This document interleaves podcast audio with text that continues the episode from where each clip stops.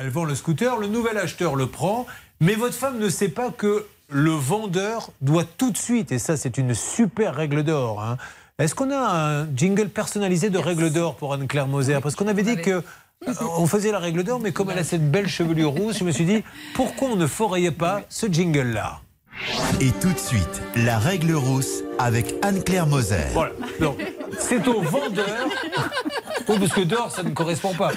C'est au vendeur de préciser par une lettre commandée ou via maintenant Internet... qu'il a vendu. Oui, effectivement. Et dans le cas de Fulvio, ce qui est important et c'est à, à, à conseiller à tout le monde, c'est lorsque on vend quelque chose, il a fait la session de carte grise, tout est nickel, mais c'est l'acheteur qui n'a pas changé le nom. Donc, trois choses. D'abord, déposer plainte, si c'est le cas. Ensuite, envoyer la plainte au commissariat de l'adresse où habite votre acheteur. Comme ça, les policiers euh, iront le voir pour lui dire, dis donc, tu te, vas te grouiller de faire euh, la carte grise. Et ils peuvent donc le convoquer. Et ça, c'est vraiment quelque chose qu'il faut faire. J'ai lu dans Ouest-France, en faisant mes recherches hier, qu'une dame de la Sarthe, le vingt-deux février deux mille vingt-deux, avait réussi à faire bouger la préfecture parce qu'elle était dans un cas similaire avec une carte grise qui ne bougeait pas. Elle avait des amendes. Donc, il faut se battre.